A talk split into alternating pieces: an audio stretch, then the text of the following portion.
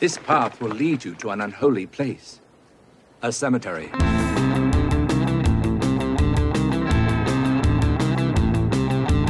Hello, everybody. Foggy Jack here, the Lost Boy, Oddball of Magic, and the host of the Foggy Jack 13 podcast. I'll meet you down in the pumpkin patch where the haunters meet the haunted.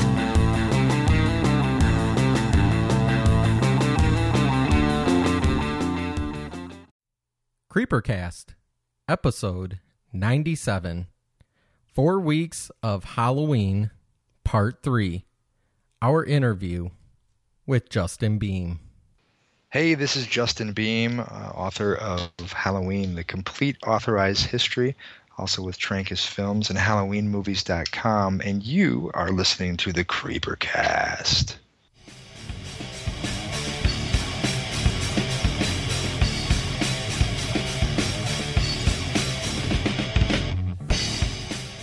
Hello and welcome back to another episode of the Creeper Cast. I'm Jason, and with me today is Mike. How you doing, Mike? I am superior today. And we have a very special guest. He is making the absolute, as I'm calling it, absolute complete authorized history of Halloween. I want to uh, say hello to Justin Beahm. Hey guys, yeah, thanks again for having me on. It's going to be a great show. Yeah. Uh, let everybody know real quick to get a hold of us. Give us a call at 503 454 6941 to leave a message on our listener feedback hotline. You can also email us at creepercast at, or email us at feedback at creepercast.com. And Justin, I, I got to start off with the most obligatory answer that I'm sure you've been asked a thousand and one times. Why'd you come up with this book? I've been writing for Fangoria for a number of years, and a few years ago, uh, well, I've been a Halloween fan as long as long as I can remember, and I started working on a piece several years ago on the Halloween four through six story arc. It's something that's been largely unexplored over time, and I knew that it was clearly ripe for you know someone to dig in there and get some details and the, the actual stories behind what happened and when I was starting to do my research and connecting, reaching out to a lot of the people that were involved, it occurred to me after not too long that there's so much territory yet to be covered with this franchise. There's there's so many people who have never had their voices heard, and there are fans of every entry. There are people who consider Part Three their favorite, Resurrection, Rob's second film. I mean, it really is something that that appeal. Every film appeals to someone, and over time, while there have been some great mini documentaries, um, several feature-length documentaries, really um, the majority of it's focused on the first film. And while that's obviously a benchmark, it just does leave nine other pictures yet to be explored. And so I stepped away from doing the feature for Fangoria and started looking into a book and expanding on it. And around that time, I came into contact with Malik Akkad at Trancas Films, the parent company for the Halloween franchise. And Malik and I started working on several projects together. One thing led to another, and one day uh, I presented him with a proposal on the book project, and here we are now. That's kind of where it all began. I I, I love that you uh, mentioned uh, Halloween four, five, and six because uh, last week we talked about the story arc of four and five, and this week we're going to be talking about, or next week should I say, we'll be talking about uh, six, seven, and eight, or six, H two O, and Resurrection. Mm-hmm. And uh, it's it's interesting how Halloween one and two almost have very little to do with four, five, and six, or uh, including, and then you can throw H two O in with one and two because it's almost like two separate uh, uh, story arcs to Halloween. Right. Yeah, that's part of what's so fascinating, and with this series as a whole, the way that it works, when you zoom out, you look at it. There's kind of one and two, then there's three by itself, four through six, and then H two O and Resurrection, and then Rob's films. So it's not like it's one consistent thread that runs through anything. it's really broken up into these little segments. And especially when you have H2O stepping back into the picture and ignoring everything after two, I mean, it really is a very convoluted universe yeah. that, that these films exist in here. But I think that you know four through six have a very distinct flavor. They were a product of their time, and there's a there is a feel about those three films, especially well, obviously four and five being shot back to back in the same place. But it is interesting that uh, they picked up the ball again and did something a little different with it. You know, made it a little more relevant to the audience tastes at the time. Starting off with Michael putting his thumb through a forehead and things like that. You yes. know, uh, and then through all of the all of the craziness that resulted in Part Six. You know, I mean, it's a very interesting, very adventurous arc in a subgenre that usually doesn't have a whole lot of adventure outside of just the type of kill that you see on screen. No, and I, have been uh, through the documentaries and through my readings and stuff like that. Uh, I, I, know that there is a actual director's or producer's cut of six that right. most everybody hasn't seen, including me. As much as I've tried tracking it down, uh, have you had a chance to see that? Yeah, yeah, absolutely. Um, you say you have not seen it i have not and i have i've tried to track it down and uh, people tell me that it's on ebay and uh, every time i try to get it on ebay i get outbid so yeah it yeah what happened was that um, with six sometimes with film you have to go back and you have to do some edits you have to shoot some additional footage and things like that and so what what this quote unquote producer's cut basically amounts to is the version of the film before reshoots. And uh, so it, it was leaked and it's been passed around in fan circles, like tape trading circles, for a long time. And, you know, obviously predating the internet and everything being so, this stuff is so prevalent now. But um, the, it, it really took on a life of its own and is and as time and the I, you know, I guess the powers coming down to to try to squash its presence out there uh, have worked against it a little bit. I think that its myth has grown huge, mm-hmm. and so at this point, every everyone knows of it, even if they haven't seen it, and it's an interesting take.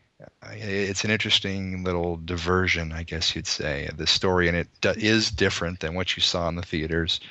The the sequence of events is shuffled around quite a bit.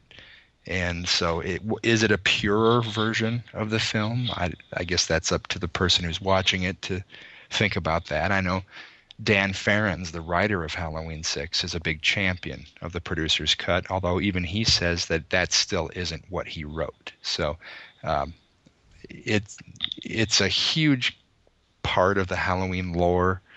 And in a way, as much as I want to have it released commercially, that is an effort that I'm trying to make.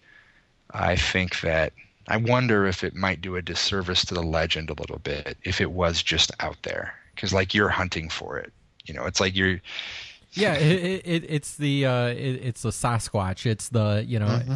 It's tough territory to cover here, just because you know we are an official entity that, that you're speaking with, and, right? Um, so I certainly can't advocate bootlegging and, and things like that. But that being the case, we have to acknowledge the fact that it's out there and that a lot of people have seen it and are very well versed in it, and it's an interesting film. So well, we were just discussing uh, recently, uh, uh, me and our other co-host uh, Jeff. We were discussing uh, H um, Halloween two, uh, Rob Zombie's version, um, and I had read online, and when we were discussing the film a couple weeks ago, uh, I have a completely different ending on my DVD than what they have seen. And mm-hmm. it really, fr- and I did some research, and it turns out that through Amazon you can actually buy three different versions of the movie. There's the the theatrical, the uh, unrated uh, cut, and then the unrated director's cut, um, which all ha- apparently have different endings. And I ended up with the unrated director's cut, and it really frustrates me when they um, when they do that, it's like just put out one DVD with all of the stuff on there, and then I can make my own decision which one I like better.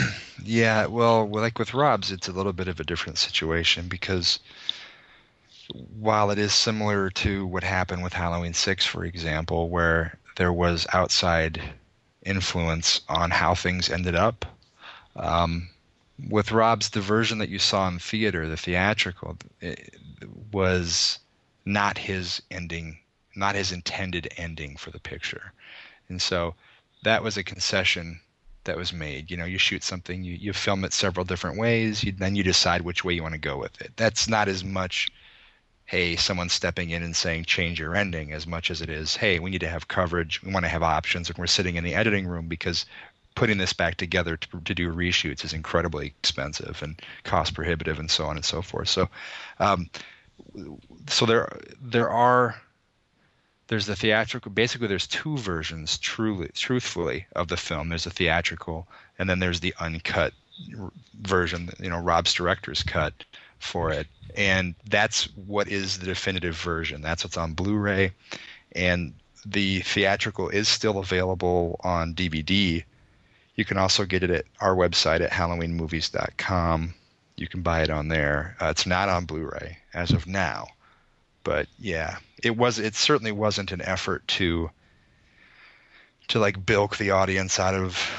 I know there's a there's a sort of common thread in some discussion about how version after version of a film is released, and I mean it really was. You know, here are the two versions, and uh, theatrical is what is is substantially less violent. It's a little less adventurous, I guess you'd say, and that's what most of the rental chains used or housed on their shelves. Whereas his unrated cut is the one that he wanted to stand the test of time as his picture, and so that's what's out on Blu-ray, and that's where it's probably going to lie. So the theatrical probably will not be in print forever. Hmm. So, uh, how did you go about from you know coming up with this idea of the book to actually being authorized? I mean, who? H- how did you get authorized? Who did you have to team up with to be it able? Sounds like to... a huge undertaking yes. to, to get everybody to sign off on this. Oh, it's unreal, and it, it yeah, yeah. The official came with from the start. Actually, I mean, I wasn't really interested in doing anything unofficial, and so that one, once I was working with Malik at Trancas Films. I mean, he owns the Halloween brand and the characters and everything like that. It's all Compass International, Trancas International. And so once we came together on it, and once he agreed to to move forward, then it was official. And from there, I brought Universal on board. I bring Miramax, Dimension. So like the whole team is there, and there are other there are um, other. There's maybe one other book that I think is coming out next year. That's an unofficial take on it that I think is a little more of a collection of previously published articles and things.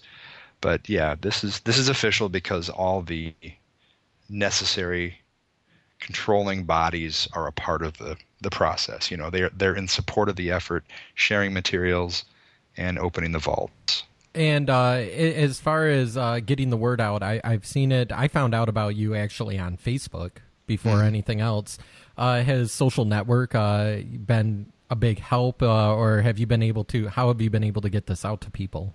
Yeah, it, it's a tricky thing because you don't want to give away too much too soon. You want people to still have reason to buy the book, and but you want to start building momentum, and getting people excited, and you know have it injected in the dialogue. And so social networking has been everything in this. I mean, like you look at the Halloween movies Facebook page, and we have almost 700,000 followers on there. That's a substantial audience, and it's just growing every day. You know, there was there are moments where we go through periods of, you know, 2,000 new followers a day. Sometimes it's insane, and so I knew I wanted to tap into the audience and at least let them know that it was in queue I remember talking with Friday the 13th, Crystal Lake Memories author Peter Bracke about all that he went through with his book, which took many years to write and went through various incarnations and things. And he stressed from the start, he's like, yes, you know, I explained what I was doing, and we were just talking about uh, his travels with it all. And social media was was uh, probably the the the reason why his book had the momentum that it did because he was just keeping people updated, sprinkling things out there in terms of updates, and I wanted to follow suit. uh, just and it's such a we're in a time when social media is how we're communicating. This is, you know, I mean, as much as print matters, I'm a tangible media guy. I still write for magazines. You know, I'm an editor or contributing editor with Fangoria and senior writer at Famous Monsters, and so I'm really into print. But for this kind of thing, when you're just trying to generate a dialogue and get people talking, social media is amazing. And Facebook is incredible, Twitter is amazing. And I use that there are times when I'll be up at night and I'll have finished my work for the day and I'll pop onto the Halloween movies site and say, "Hey, I'm live on Twitter. You guys have any questions? Come on over. Let's talk." And then I'll sit for an hour or two and just interact with people, answer any questions they have, and really make it more of a personal experience for them and give them access to it a little more, you know? It's there. Social media is there. Why not work with it? Yeah, and uh, I just want to let people know that uh, your Facebook page is facebook.com slash Halloween book. Right. Yeah, you can go there. And my personal one is facebook.com slash Justin Beahm. And that links to that, you know, that has all my updates for all the different projects that are going on. Yeah. And your Twitter handle is at Halloween book. Right. Okay.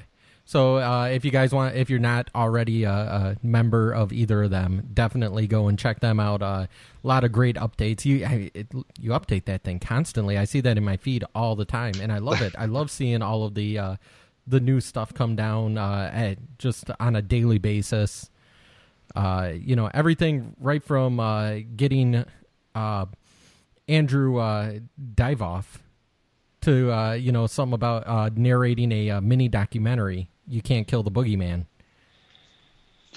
Yeah, I try not to abuse the privilege with social media. That's something I'm very aware of because we all have people who litter it every day with what they had for breakfast and so on and so forth. And more power to them if that's their piece. But for me, I'm just really, I try to be conscious of what I'm putting up there and try not to hit more than once a day.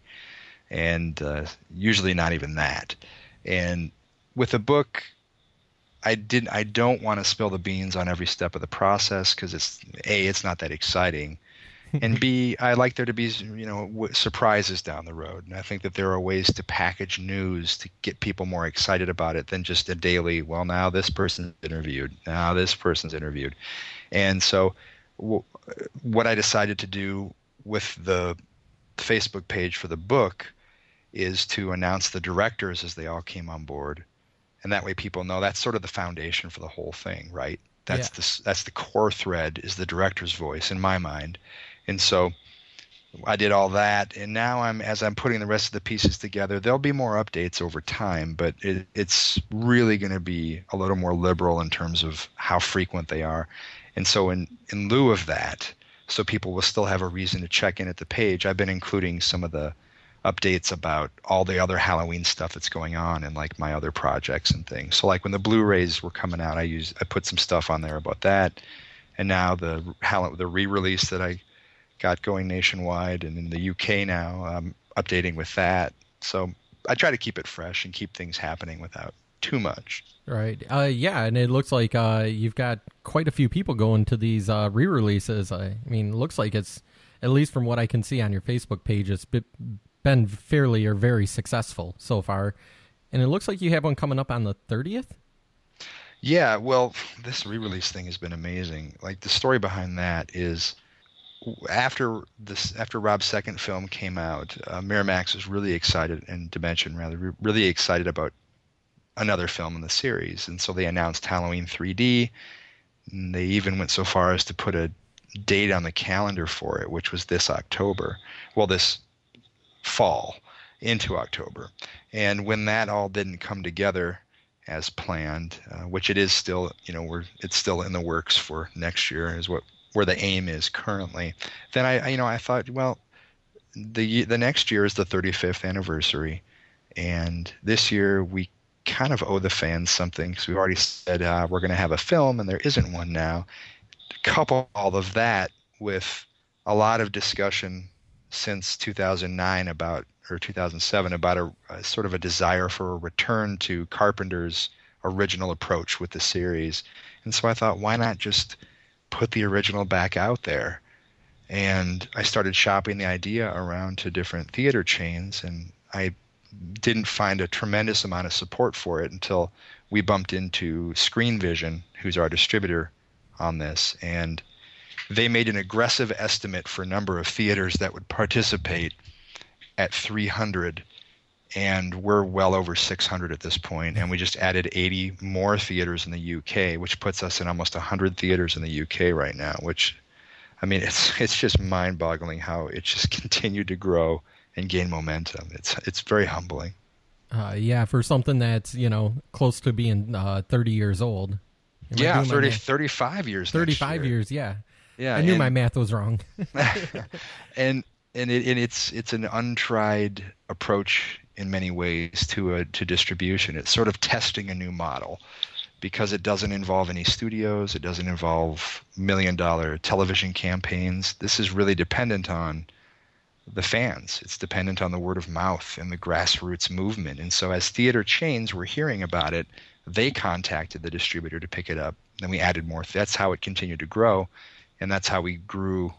Uh, that, that's how you know now we're now looking at well over twice as many theaters as anticipated, and we never dreamed of going overseas with it, but it just started happening, and there it went. And the documentary that you mentioned is uh, Screen Vision was interested in some new content for this, and they gave us a time frame. You know, had they said, you know, you have 10 minutes. What would you like to do with it? And so I came up with the idea of doing something on the legacy of the series. And because there's been so much written about it in the past, especially about the first film, decided not to just focus on the production of the movie and look at Michael Myers and the cultural presence of the boogeyman around the world and how that translates into that character of Michael here in the States and what that means and how he's evolved uh, since, you know, between the first film in 78 and then Rob's second film, for example. Yeah. Uh, you know, it's it's funny that we talk about this 30 years later and stuff, but really Halloween, and uh, I, am going to go back to the source to John Carpenter's vision of it. Uh, has been so impactful to people of uh, my generation, your generation, when it comes to horror films. I've told the story on this podcast quite a few times of the fact that you know I got into horror films because my parents, when they first came home with a VCR in 1980, whatever it was, early 80s, mm-hmm. mm-hmm. they came home with a VHS of Halloween. Oh. And that was the only thing they had. And we, you know, we had didn't even have cable at the time. So when I was young, I was maybe five years old, and I was watching Halloween, the original, over and over to the point that I, you know, warped the tape and wore it out. Wow. And so, I mean, the the fact that Michael Myers, more so than I think any other horror icon, ha- has had such an impact on people of our generation. Yeah, it's it's an interesting thing that he has, in a in a way, he's been more consistent despite all of the, you know, like we were talking about earlier, all the twists and turns that the series has taken. The character of Michael has been remarkably consistent, and one of the things that hasn't happened with this character is that he hasn't been made the butt of a joke. I'd say that Resurrection is as close as you've come to treating the character with any kind of humor. And as a result of that, he's he's remained sort of preserved in his little jar. He's this in in many ways. While there's different approaches to playing him, directors have different approaches to how he should be represented on screen. Really, the character at his core is is essentially the same now as it was back in the day, but the you know the the world around him and how he interacts with his environment's a little bit different. But yeah, I, I saw Halloween two Rosenthal's Halloween 2 is the first one that I ever saw on television on Halloween night when I was in fifth grade. And uh, that forever changed, I guess, my outlook on things. And it absolutely terrified me. And, uh, and then from there, I went and I actually, my buddy's brother had the score from the original and the novelization. And so I actually, I, that's before I even saw the film, I was listening to the music and reading, know, leafing through this book and daring myself to read another chapter because it was so horribly terrifying for me. And over time, it's, it's one of those things where I guess you embrace the things that scare you. And yeah. I, uh, well, you know, you think back. Uh, I, I talk about, you know, like I mentioned, watching that. Halloween is is a film, and especially Michael Myers himself. Uh, I should say the shape actually is really uh, it's something that personally never he never scared me. He he was he's almost like a a hero in some in some ways. You know, I mean, obviously he's the villain, but it's it's almost like he's such so iconic. He's a hero. You know, as a little kid, I would get terrified watching Child's Play, but I could watch Michael slash and dice people over and stick thumbs in people's foreheads and stuff over and over again and never be scared. It's it's amazing how just uh, his persona has such different influences on different people. Why, why do you think that is? You know, I, I've often wondered that, and uh, I have no clue. I I honestly have no clue that uh, you know.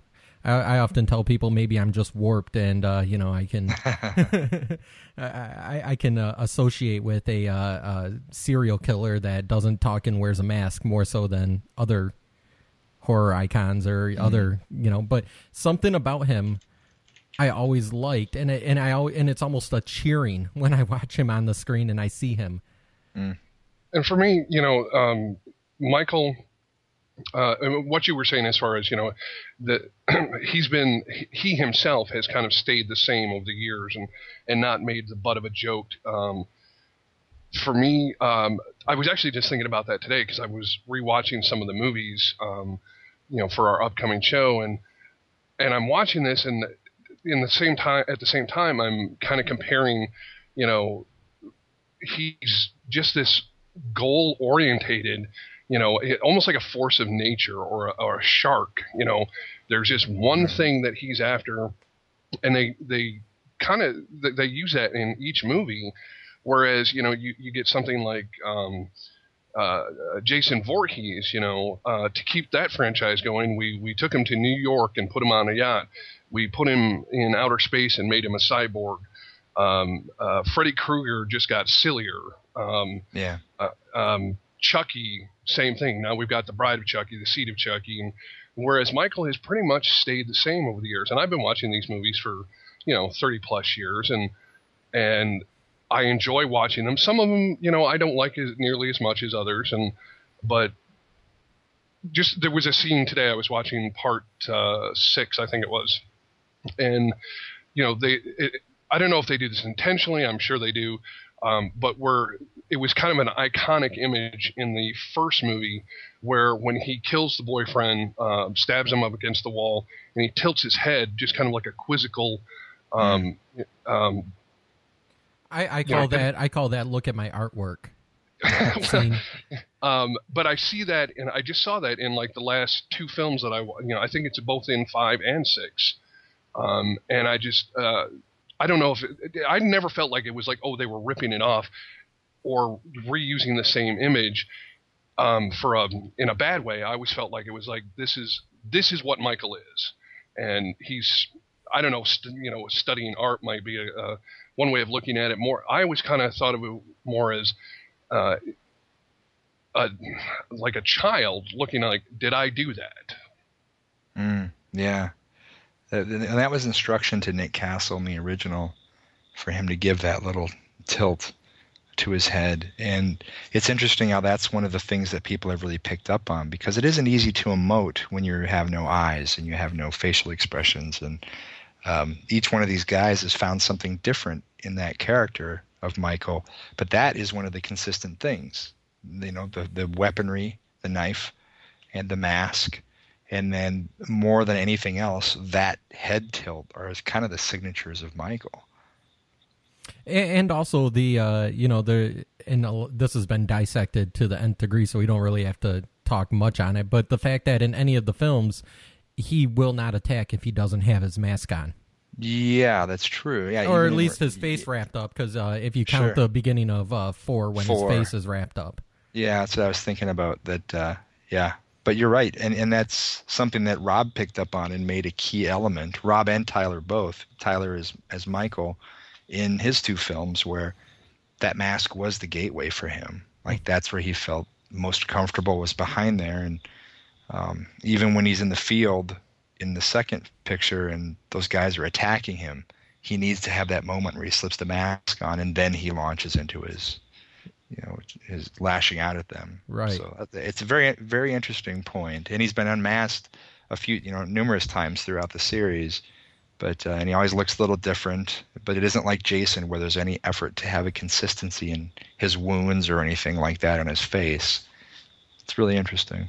Well, and uh, you know, uh, unlike Jason, because he Michael has never actually died, uh, he you don't have to try, you know, uh, showing the face as being this decayed, deformed, whatever, anything. You know, it's just whoever the person behind the mask is for that particular uh, uh, movie.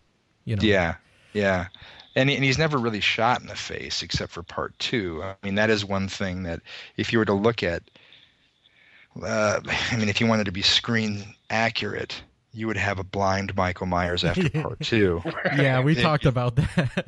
At the very least, he would have wounds in his face from bullet holes missing his eyes or something. But yeah, so we're very uh, forgiving as fans of this series. Oh, in- incredibly uh, forgiving. Uh, and we were just talking about how you there's a there's a lot of uh, uh, suspension you have to give because if you really looked at the timeline for everything, uh, we were just talking about you know how with H two O you have to basically forget the last three because if you went with the timeline of when um, what's his name uh, Laurie's son and Jamie Laurie's daughter was born, Jamie would have been uh, not eight years old when her mom supposedly died, and her son would have been six years old. So she would have known that she had a brother, and he would have known he had a sister. Yeah, it's but it you know So you just kind of let that go. You do, and and I look at each film as as its own thing. I, I, truth be told, every one of these movies has its own feel Yeah, and yeah. its own approach, and so I can enjoy any one of them just as a standalone film. And that's how I am with every series. You know, I don't need to look at it as a whole. I don't need to have consistencies and things. I mean, I just I'm such a lover of cinema that I watch any movie and I'm in love with that movie. I don't need to even think about it in reference to anything else. I'm just in that moment. No, and that's really what uh you know what it needs to be. The problem is is when us when we're dissecting the films for the podcast, it's hard to overlook that a little bit. But uh, Oh, sure, sure. Uh, Speaking of dissecting this, um, and I don't know if this is something you could talk about, or if anybody besides me um, questioned this um, or thought of it, because I will watch all the way through, you know, through the trailers and the credits and everything at the end. At the end of the original Halloween, um, when I was again just rewatching it um, recently, we have um, listing for young Michael Myers, then we have a listing for Michael Myers at age 23, and then we have a listing for The Shape. And I was like, why do we have two different listings for for Michael Myers there? Not as a young. I'm sorry. Oh no, as, um, I obviously didn't mean the you know the young Michael and the old Michael. I was just curious why they had two separate listings. Um, you know, as The Shape. if you well first of all it's uh, in terms of who played michael myers in the film it, you, there isn't even credit for everyone who had that jumpsuit mask on I, mean, you know, I, I have photos of rick or, or of tommy lee wallace dressed as michael myers on the set i mean just about everybody was helping out I mean, and i'm exaggerating but there were there were a lot of people who who were uh, you know, sporting that and helping out. Just you know, we need we need to have a scene put together here. Here, throw this on, and what you're seeing in there is he's the shape. It's kind of like what you were talking about a minute ago, where when he has the mask on, he's the shape, and throughout the film, he's written into the script as the shape. And there's only really one, two human moments in the film. That's when he's a little when he's little, and then when he's unmasked at the end of the film when it comes off briefly. And that the actor who was playing him in that scene is Tony Moran. So he's credited as Michael Myers. And then you have, of course, Will as young Michael in the film. And so really what it's exactly what you were saying, where uh, they're the guys who were unmasked Michael, the human side of him, and Nick Castle was the shape stalking around in the bushes, around the front yard, in the backyard, all this. That was that was him as the shape, doing what the shape does. Okay, well, I was just I was wondering if I was the only one who ever caught that, but No, no, or, no. or the only one who who bothered to let it bother him. It's a good point. Yeah. All right, uh, so I want to get back onto your book. Uh, tell me, uh, what can you tell me about some of the uh, interviews or some of the stuff that's in the book that people can look forward to? I speaking in general terms, uh, it, it really is the it's a I've described it as a love letter to the fans because above all else that's what it is. And it when the reason I say that is because and I mentioned earlier every fan finds something different in the series. Because it has had so many different story story arcs and things you know there is something for everybody sprinkled throughout. And so each film gets equal attention here. You're not going to see 200 pages on part 1 and then resurrection neglected or something like that. I mean, everybody's going to be the same. And as a result of that, I want to, I really want to touch on as many of the mysteries also, not just the production information, but a lot of the things people have been curious about for years. Because when you have a series like this that's run this long, it's very much like Star Trek or Star Wars in how the fans pour over it online and these message boards and chat rooms and things. I remember a time when the internet excuse me, was in its infancy, when you would have warring Halloween fan sites. You know, well, ours is better, and then we're gonna go over and flame these guys before flame was even a reference, and you know, and uh, the, the discussion is just so rich and deep and can, and perpetual that it's the fans have generated sort of uh, they've they've pulled so many so much out of each one of these films to explore that they've uncovered a lot of mysteries over time. And so, uh, you know, in addition to just the general mysteries that we see on screen and wonder why is why tell me about the man in black, you know. So what I really wanted to do and what one of my main focuses was for the book was to lift the veil on a lot of the things that people have been curious about for a long time, but the people who had the information maybe weren't tracked down uh, weren't doing interviews at the time, whatever. But everybody's coming around on this, and everyone who's been participating has been so generous with their time, with their materials, and their memories and sharing. And so you're going to learn about everything. You're going to learn about the origin of the Man in Black and the cut scenes from all the different films, about who exactly wore the mask, about the origin and the growth, or the uh, rather development of the mask each time, the music for each film and why it changed. The, I mean, it's it's it's taking a model like a car and taking all, taking it apart, starting with the shell that we all see, that we can all acknowledge is there, and then getting under the hood, and then taking the motor apart. I mean, it's just dissecting the entire beast, and there's a lot there. As I mentioned earlier, outside of part one, it's basically virgin territory, and there's there's a lot of stories to be told. Are there I any? cannot Uh, wait for this book to come out. totally honest. are are there are there any uh, stories or uh, uh, anything that you've been told that uh, you can talk about right now? The Man in Black is one of the great mysteries that everyone is curious about, and it's often discussed as introduced in Part Four. How did it tie into, or Part Five rather? How, how did it tie into Part Four? Did it? Was there the idea that this would carry over into a Part Six that would explain it all? And that's all addressed. What, what's amazing about something like that, like just talking about the Man in Black, for example, is that so many people have their own version of the story at this point. It can be one of the challenges of writing something like this is figuring out what was real and what is just a myth that's grown in the mind of the person that's telling the story or maybe they misinterpreted something or maybe they their information was secondhand on set given to them overheard by a PA talking or something. I mean, there's all these different ways that information travels.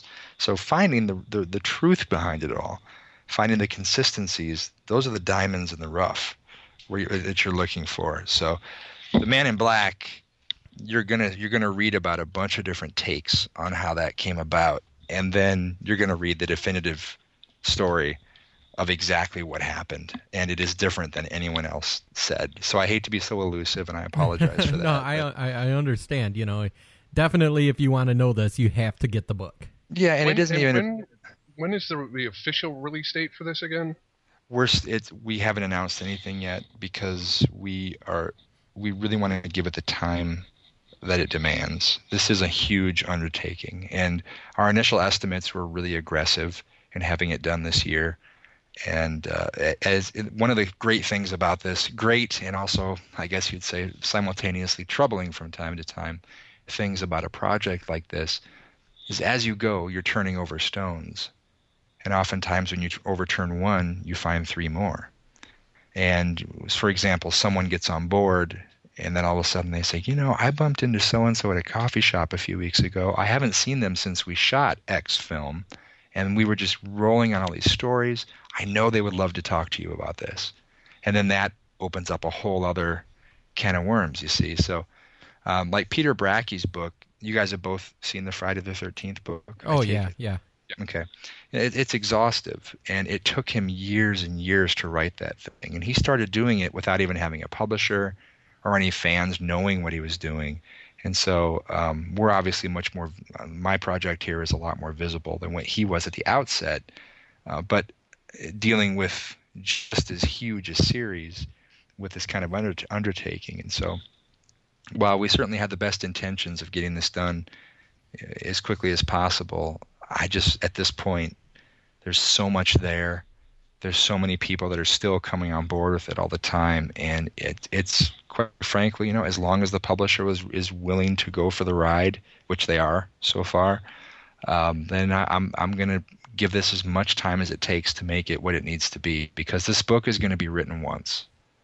This isn't going to be the kind of thing that's poured over time and again probably and so it needs to be done right and not i mean the 35th anniversary is a goal. Obviously it's a bit of a marketing tool but it's really not much more than that. And so i would rather deliver something that's quality and that the fans deserve than something that's just an easy tie-in like an easy pop at the box you know at the uh, on, on amazon or something like that. Because i think it's gonna it, it'll be strong either way is there? I keep looking at uh, Amazon, hoping that I see a release date. like well, I said, I'm very excited about this. So the best way to keep up on all of it is just to follow the Facebook and Twitter seriously, because the information is is firsthand from me. It's not filtered through anybody, and I'm, I'm always going to be sharing anything that's pertinent. And if there's any key developments, I'm going to be celebrating it on there. And because the news cycle, by the time anything hits Amazon, it's weeks old by the time anything hits the news cycle, it's usually at least a day or two old.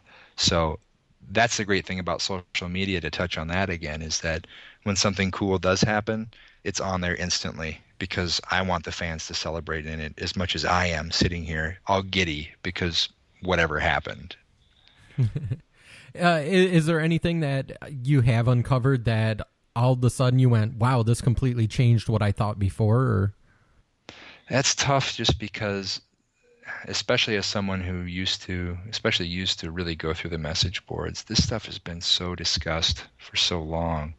Um, there are some, there are definitely revelations about origins and about you know what was happening behind the scenes, the influences on what happened with films. Where I think a lot of fans, uh, especially people who might not be real familiar with the, how the like how, like the film production side of things, like the industry itself, Mm-hmm. I think that that there it's easy to have misconceptions about why certain things ended up on film and you know why certain things happened and the stories behind those are always much more interesting than just the common thought of oh well someone was meddling in the business or this director didn't care about what they were shooting so they just fought you know tried to lash out at the audience and critics with this picture something like that you know so he just gave up so he decided to uh, have michael get beat up by a rapper yeah, that kind of stuff. And and you know, quite frankly, just in Resurrection, this is what the fourth time that film's come up already in our discussion. But it,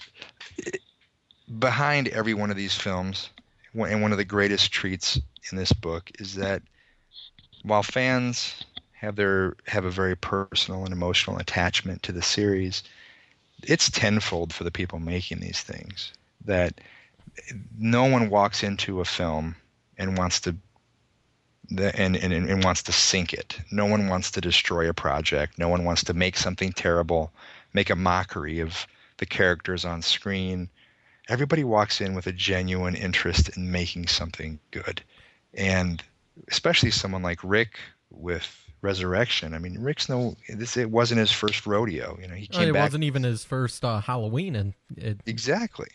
Um, yeah It, well, and I am going to uh, actually defend Resurrection to everyone uh, that doesn't like it because I read a lot of the boards and a lot of people talking about how much they didn't like it. And I will say, Resurrection, I think, was a perfect view of Michael Myers from the time that it was being made, which was the age of uh, the internet pre social network, but post uh, uh, post uh, video chatting. You know, and that's what I loved about it was that uh, you know it, it's the it, this film was made as almost a uh, what's the word I'm looking for a, as an answer to uh, almost the opposite of uh, well it's a, it's a voyeuristic film but it's uh, you know almost the opposite of uh, uh, what the heck's the name of that uh, play that uh, where everybody thought was real but wasn't um, War of the Worlds. War of the Worlds, yes. Where everybody thought it was real, but it was wasn't. And in this one, what I love about it is we're so used to watching stuff on the internet that we think isn't real, but in this case, it was. And I love that angle of it. Yeah, I think it's a. See, I love when something new happens with a story. Like, you know, we've had 35 years of Michael Myers and Dr. Loomis and everything. And so I really appreciate when someone does something a little different. And with Resurrection, it was exploring the mythos in a little bit of a different way. And you, like you said, it was definitely a reflection of its time. At that time, there were all kinds of these web-focused, you know, things like Strangeland and uh, Fear.com and all the rest right, of these there films. was, yes. it was like a movement that was happening, and uh, Halloween has been kind of immune to that up until now. It usually isn't so squarely commercially um, influenced. You know, I, like I mentioned earlier, Part Four comes out, and it was definitely in the '80s during the heyday of a more, a little bloodier approach. And even then, it's understated compared to a lot of what was coming out at the time. But uh, Resurrection, I mean, it does have some solid moments that even the diehard critics acknowledge work really well. Like for me, in that just touching on that film alone, I love that character at the beginning, the uh, the guy in the hospital who watches Michael. You know, the, the guy who's out wandering. Um, and forgive me because it's like it's late, but uh, the I can't remember the character's name, but he's wearing the clown mask and he's heavier set. He's out wandering around the yard in the beginning, and they take him back to his cell. And as Michael is making his escape, he walks by this guy's room, hands him a knife after he's killed Laurie. And as as they show Michael making his way out of the hospital and sort of out into the world again, this guy is reciting these statistics about Michael like he's a serial killer. Like, you know, it's like he's talking about Charles Manson or something. Michael Audrey Myers, born, you know, killed so many on this date. And it, it's it's a really neat scene and a neat character. I wish they would have done more with him. But just that alone is something a little different because it takes Michael, who was acknowledged as a threat in the other films, like in part two, you know, he's on the radio. People are talking about him having escaped and such. But uh, at this point, it's really looking at him as a cultural icon. Oh yeah, And, that, and that's something that's not really acknowledged many other places, if any, throughout the series. Uh, I, I would say it's acknowledged in four. Uh, when you have the scene where uh, they're out in, you know, they're trying to call Michael out, and then a bunch of uh, people in his mask and wardrobe pop, Yeah. yeah, Yep, pop up. yep. Uh, I think that's uh, really the only other place that uh, they make a reference to the fact that Michael has become a cultural icon. Yeah, and he and even there though, it's a very localized. Like you can see in, you know, I've I've been to like Plainfield or uh, yeah, Plain Plainfield, Wisconsin, where Ed Gein did his you know dirty business and whatever, and and there everyone is so skittish about it, but everyone's aware of it all the time. So it's a town that wears it on their sleeve, and Haddonfield would, if it was the not only the birthplace of the most prolific murderer in this universe, you know, the, the Halloween world, whatever we want, we want to consider it.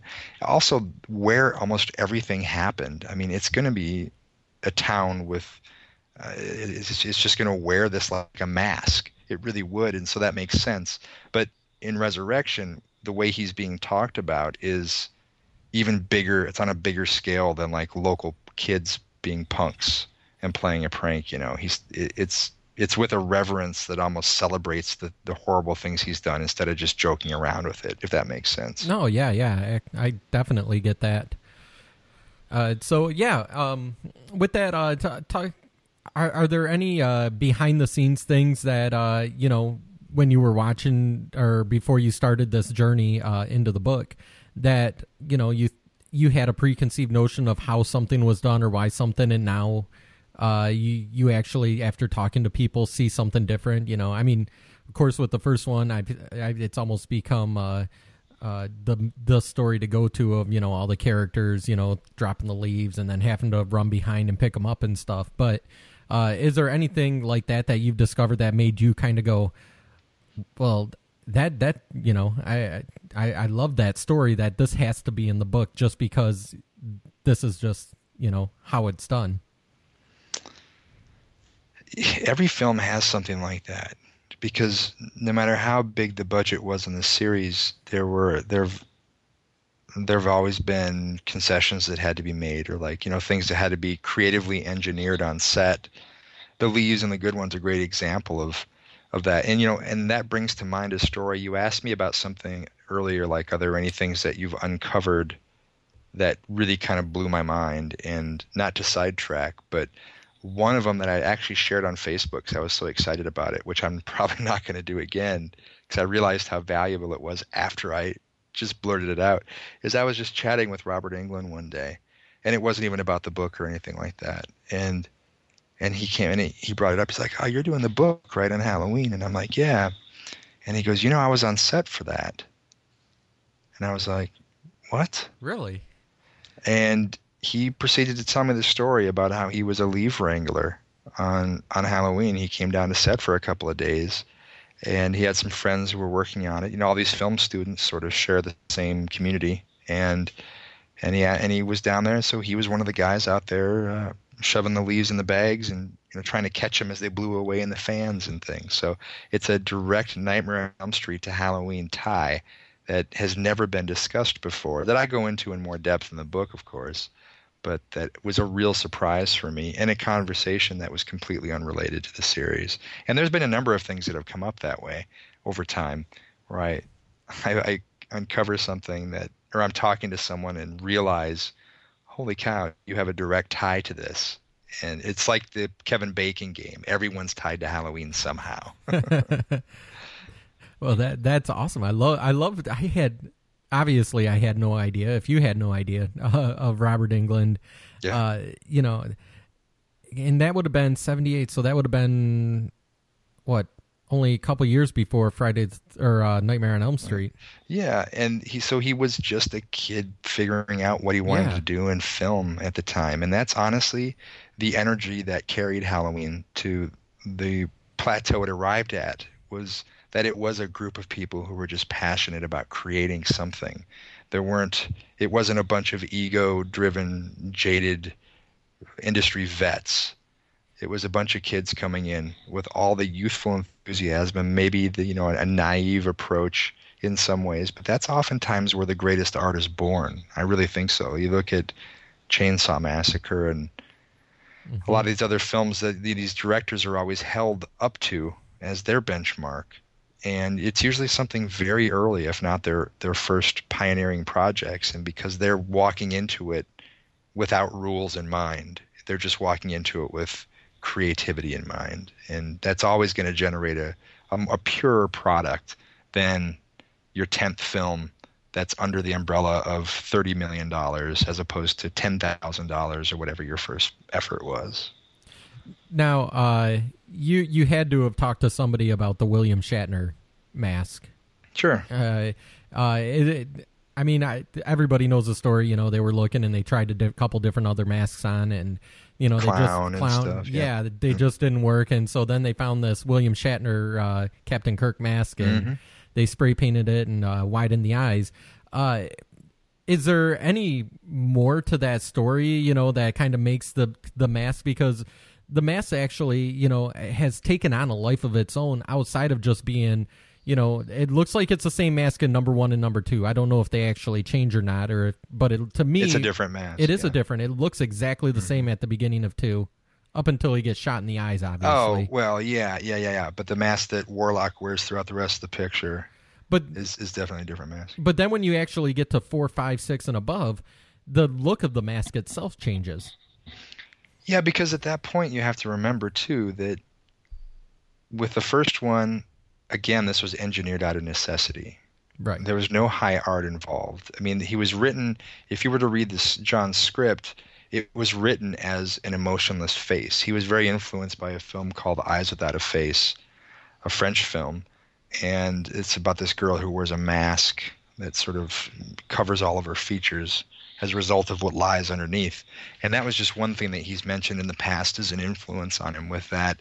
And so, but it wasn't written as though it was here's a a modified William Shatner mask. But what happens is the same thing that happened with Jason, with Leatherface, is that as you move away, and this has been an inter- interesting thing for me working on the merchandising side of things and how companies approach a product that relates to Michael Myers, is that by the time you get to number four, you're not necessarily thinking about the origin of the mask that he's wearing. You're thinking about Michael Myers as a whole. So, what are the things you remember? You remember white, you remember dark hair, you Mhm. remember featureless, And, And the so- jumpsuit. And that's and the jumpsuit, yeah. And so when they were, you know, it's you can't ignore history at that point. Just like now, we can't ignore the fact that Michael's tied to Laurie. right. But as much as I would love people to be able to do that and walk in theaters this October or next week and just enjoy the film on its own terms and look at it as the shape, you know, without motivation, because in the first film he had none. It's the same thing with the mask. Like you can't, you can't not, you, you can't unsee and unexperience the things that you've seen and experienced. And so they're walking into it with all this historical reference in mind when they were approaching those masks. And I think that Rob's films come closest to the Shatner look than anybody that came before, than like four through Resurrection. He was really trying to make an effort to make it look. I mean, obviously it had to be much bigger. It was based off of Tyler's face, so it fit him properly. hmm But so they didn't run into the issues that you know were around in part two, where the mask was so tight on Dick's face. Um, so yeah, you know, I mean, it, each film came with its own problems and set set of issues with the mask. In part five, um, he ended up Don ended up breaking his nose at one point, and so he had a piece over his nose under the mask. The mask had to be modified to accommodate that. So people say, why the big nose and the mask? That's such a weird creative decision. Well, it wasn't a creative decision. It, was, a a necessi- necessity. exactly yeah. It And then uh, six, I think, had a couple different masks, didn't it? most of them did yeah and, and, you know h2o had the, the greatest number of them because there was there were issues with the development of the mask and which company was going to be doing it and you know who was actually going to be creating the product and so on and so forth but six yeah six had a, a little bit different again you're bringing george wilbur back into the picture again and so he looks a little different than he would have in four so you can't just put that mask back on him again. And they wanted to do something a little different with the look of Michael, and so yeah, each one though has. If you look throughout the films, even in five, like the the flare on the neck of the mask, it it kind of comes and goes throughout the film. And in four, there's several different masks that you see throughout it as well. There are some that are a little blanker than others. In part five, there are some that have the mesh and some that don't. In I mean, you know, so Well, and as the series went on, the mask kind of actually started taking on almost an emotional feel in and of itself, where rather than being just blank, you could actually, you know, see uh, when he was, you know, determined walking. You the mask looks like it changed a little bit to show that determination on the on his face. yeah, I don't, I don't think anyone made an effort to have the mask match his emotion in any scenes or anything. I, I've never heard that from anyone who was involved. But I will say that when you look at part one, it is featureless. I mean, largely featureless. If there's any features, it's in shadow. It's shadow play as opposed to art, like painting. Whereas in part six, the mask is highlighted with blue lines all over it. If you were to hold one of the masks from part six in front of you, it, it's it's almost purple. purple. It's a, it's like a grayish uh, with with the the laugh lines on his my, by his mouth on the cheeks. It's all blue highlights. It's really interesting to see in person, and um, actually, as part of the documentary, that you'll see there are. It's I mean without giving anything away because we're like really being you know hush about what's in it, but the there are some scenes where you see the actual mask sitting on a table. And so you're, you're going to get to see it on the big screen and you'll see what i'm talking about when you experience that how it's kind of this different color than you'd expect. Hmm. so uh, maybe that's me projecting uh, what i think the mask looks like uh, when i say it looks like he's determined or angry. That's what makes it so work so well though because you can that's what's great about masks in general is that there's the mystery of what lies behind but also it's just like when you watch a ghost hunting show and they're seeing shadows move, but they're in the darkness. You know, your eyes start to play tricks on you, and you're applying what you normally need in that scenario. What do you need here? You want to see something happen, so your mind might help you see that. Same thing with emotion. When you don't trust things that you can't see emote, you don't trust a dog that just looks at you and glares as you walk by. You're automatically suspicious, mm-hmm. and I, I think that projection is pretty natural. And this mask is so perfect for that. That's what makes it so iconic because he isn't a killer like Jason that has a history of an arsenal of bizarre weapons that he's used on people and stuff. He really isn't. He's a very simple character. Well, he's basically core. yeah, he's basically got the knife, or uh, every so often he used uh, a couple other weapons, uh, especially in five. Yeah, well, yeah. with G- and in six he killed Jamie with the uh, I don't know whatever that machine is. Yeah, right, right. But uh, yeah, he just kind of sometimes uses what's around him.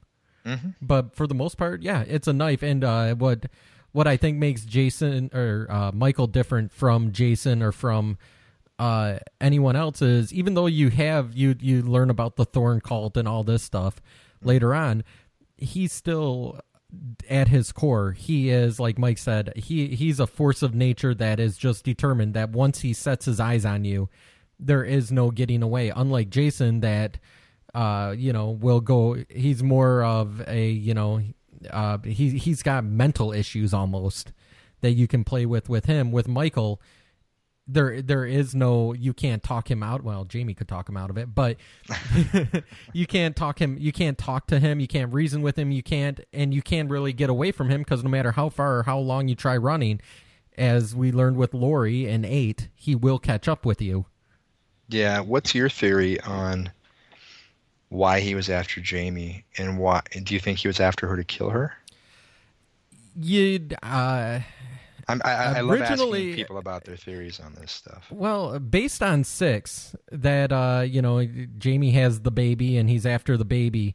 You know, originally you think that uh, he's after her to kill her to end his bloodline, and then when six comes out, you see Jamie with the baby trying to get away, and I don't know, I could be wrong with this, but for some reason I always associated that it was Michael's baby.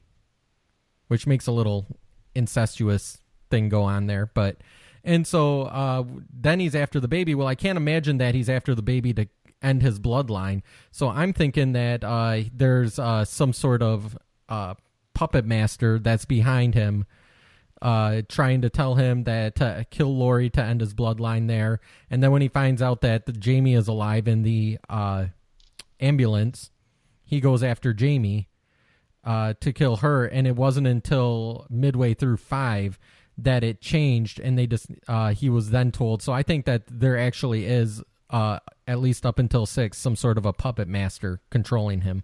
Mm, yeah, interesting. Yeah, where the motivation was such a mystery and not even really necessary to the story in part one, the motivation became the core of the series from part two on that family connection that John's honestly pretty flippantly threw into the story because he didn't have any other ideas. He says, you know, he just wrote it with six pack after six pack under arm. Uh, ended up setting this thing on a course that it never really broke free from, and even in the remakes and uh, its sequel, that's still carried through. And I'm I'm intrigued by that. I, I do you do you like the fact that it was that it was introduced that Michael was after Laurie as the sister connection. Do, you like that that set the series where it, the way that it did? You know, I, I like the fact that it, it gives a through storyline that can move on and being that I'm that type of person that I love storyline, especially, you know, a, I'm, I'm a Trekkie that never watched uh, Star Trek. And so I'm that type of person that likes following and makes up my own little mystery or my own little, you know, subtext to it. I like that. I don't think it was needed. I think I think the fact that in one and two, it could have been, you know, he went after Laurie because she was there. And when she got away at the end of one, he followed her to the hospital because he had to finish the job. Yeah. And I think that's all it really needed, in my Yeah, personal opinion. agree- yeah, I got to agree with you. I mean, I, I, I like that the, like you were saying, uh, it carried through for the next few movies. You know, obviously disregarding three, um, that there was a family connection, but um, at the same token, you know, I was always confused. I'm like, uh, is he going to, especially when we get to Jamie, you know, are is he going after Jamie to kill her, and if so, why? And obviously, we, we get some of that um, when we get to the Cult of Thorn and and what have you. Um, but there there were still some discrepancies because you know there was the psychic connection in four and five, but then when we get to six, um, it seems like that connection is gone. If he's connected to Jamie, why isn't he connected to the baby? Um, and again, uh, how did they control him for five years? Where at the end of six, he he, it's like he's off the chain and he kills everybody. Um, but I like that there's that family connection. I was just always confused as to, you know, is it a you know, I'm going to kill her because I love her. I'm going to kill her, uh, or I'm going after her because I love her, which we kind of see in Rob's film. Um, he goes back, for, and we discussed this when we were talking about the uh, films a couple weeks ago.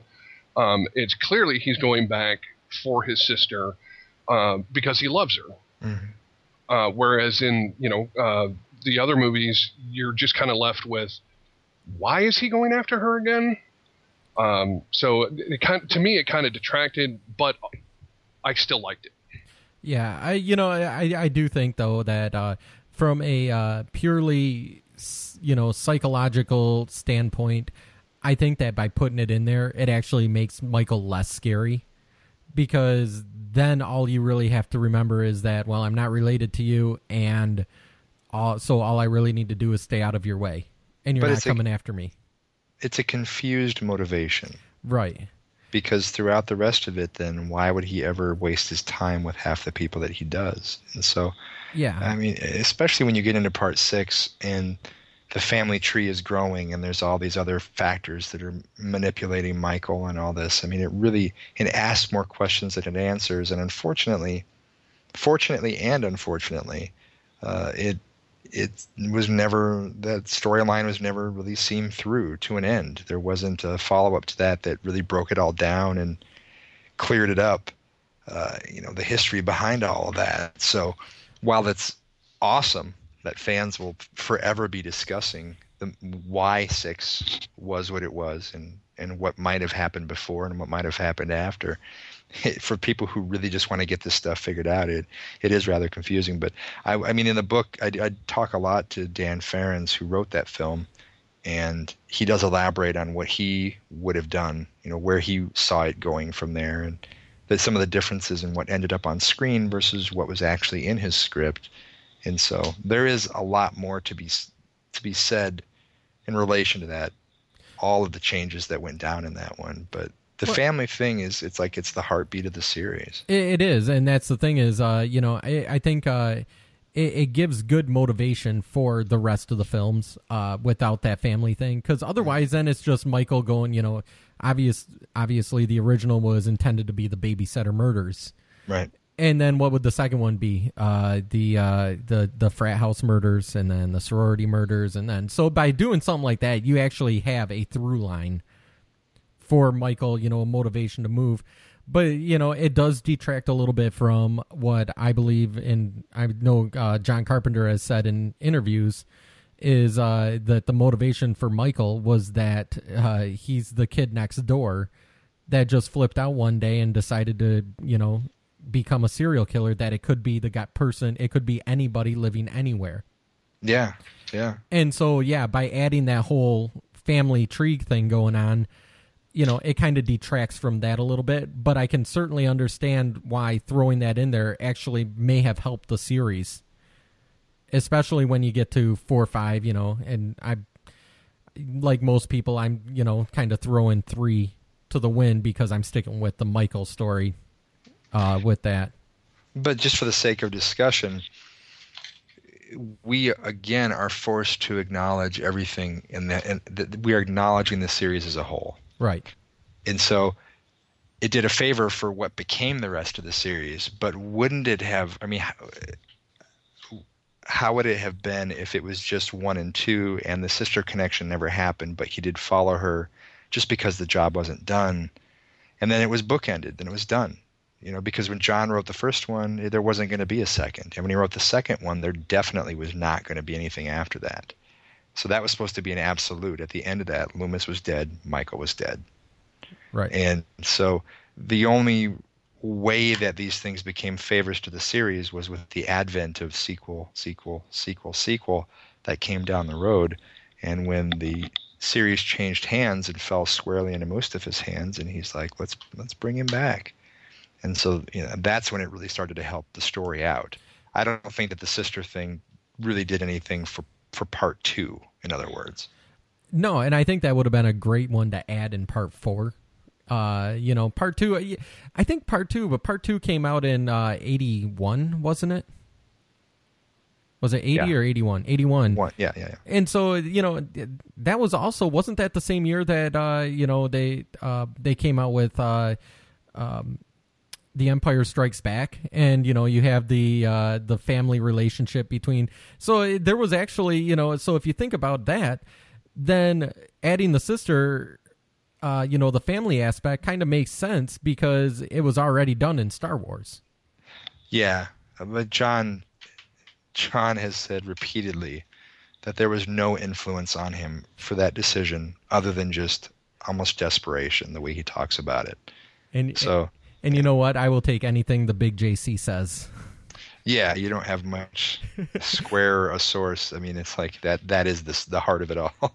I, I you have no idea how envious I am just for the fact that you got to talk to him. he is Yeah, he has been a, a hero of mine for years. I've interviewed him for so many things over time, and um, I even for the from the nonprofit that Malik and I have, I even directed John in a PSA that we recorded and stuff. So it's been a really interesting evolution to our relationship over the last few years here, in particular. And I've ended up interviewing him about pretty much every film that he's done. In fact, next month for Fangoria, we have a tribute issue to him that's going to be coming out, and in it I have the centerpiece interview where we do touch on every single film that he wrote, directed, or I mean everything. And uh, I, I've, I've, I'm a huge fan as well, and still am just giddy when we have the opportunity to, or the, or when rather when I have the excuse to talk to him about something that hasn't been explored before. You know, Yeah, I got to say, you know, I obviously still a fan as well, but I want to throw this in. Uh, when Jason and, and I actually met, and I'm actually kind of uh, still hold a little grudge against Mr. Carpenter. We were actually taking a John Carpenter film class at Central Michigan University, Hmm. and uh, as a, I don't know, not necessarily a gag, but our professor passed around a birthday card um, and we all signed it. And uh, I even believe he, you know, said they uh, put a little message in the card. You know, we would love to hear from you. Uh, have you come to the class or something? And we got no response. we knew we weren't going to. I Come knew, I know. It just, I was still like, Come man, how cool on. that? yeah, it's tough, and you know, the poor guy. we did the Every- same thing to Kevin Smith. Did, did, did, did he respond? He actually uh, he sent an email back to the professor. That was so that was a little bit. Oh, that's cool. That's nice. Yeah, John is just inundated. I mean, Oh, I'm Uh, sure. I'm sure. yeah, yeah. But yeah, that's hilarious that you did that. That's like when we, I remember being in class as a kid and we all wrote to an astronaut.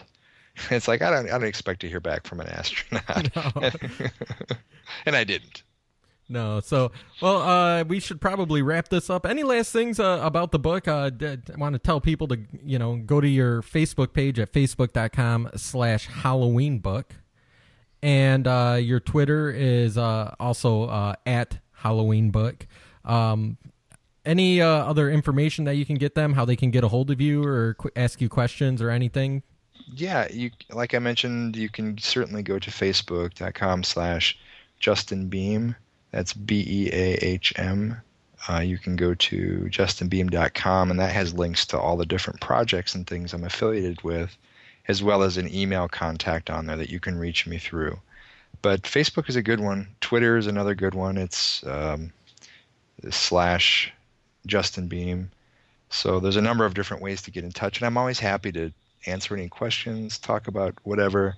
And right now is a really exciting time with a lot of stuff happening. So if you want to keep up on things, uh, oftentimes even you know it, it it might show up on my various streams before it does before I put it on like the official Halloween pages, for example. And those also should be referenced. You can go to HalloweenMovies.com. That's the official site for the series, and Facebook.com slash Halloween Movies, and that's where we have uh, all the latest and greatest on what's on what's new in the world of Haddonfield. Awesome. I want to thank you for uh, joining us. Go ahead and stick around after uh, we end the podcast, and uh, we can just talk one on one. You can give us all your dirty little secrets there. Thanks again, guys. Really appreciate it very much. All right. So, with that, here's the music.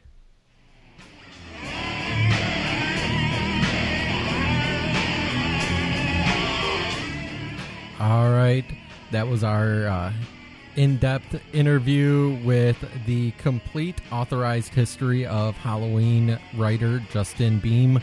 I want to uh, thank him for joining us, and I want to thank you guys for listening to get a hold of us.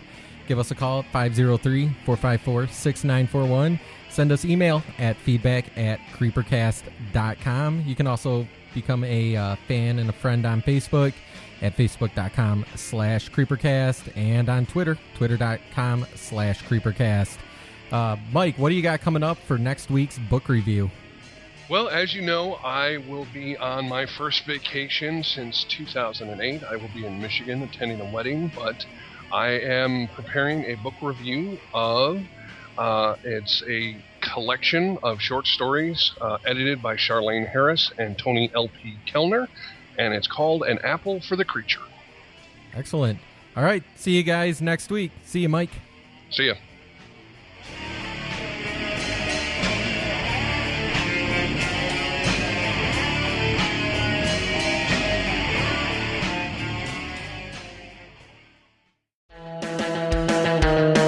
Thank you guys for listening to this episode of the Foggy Jack Live Podcast. Please follow us on all our social medias at FoggyJack13. Also, make sure you subscribe to YouTube and to our Patreon. Hope to see you all next time down in the pumpkin patch. Thank you, goodbye, and blessed be.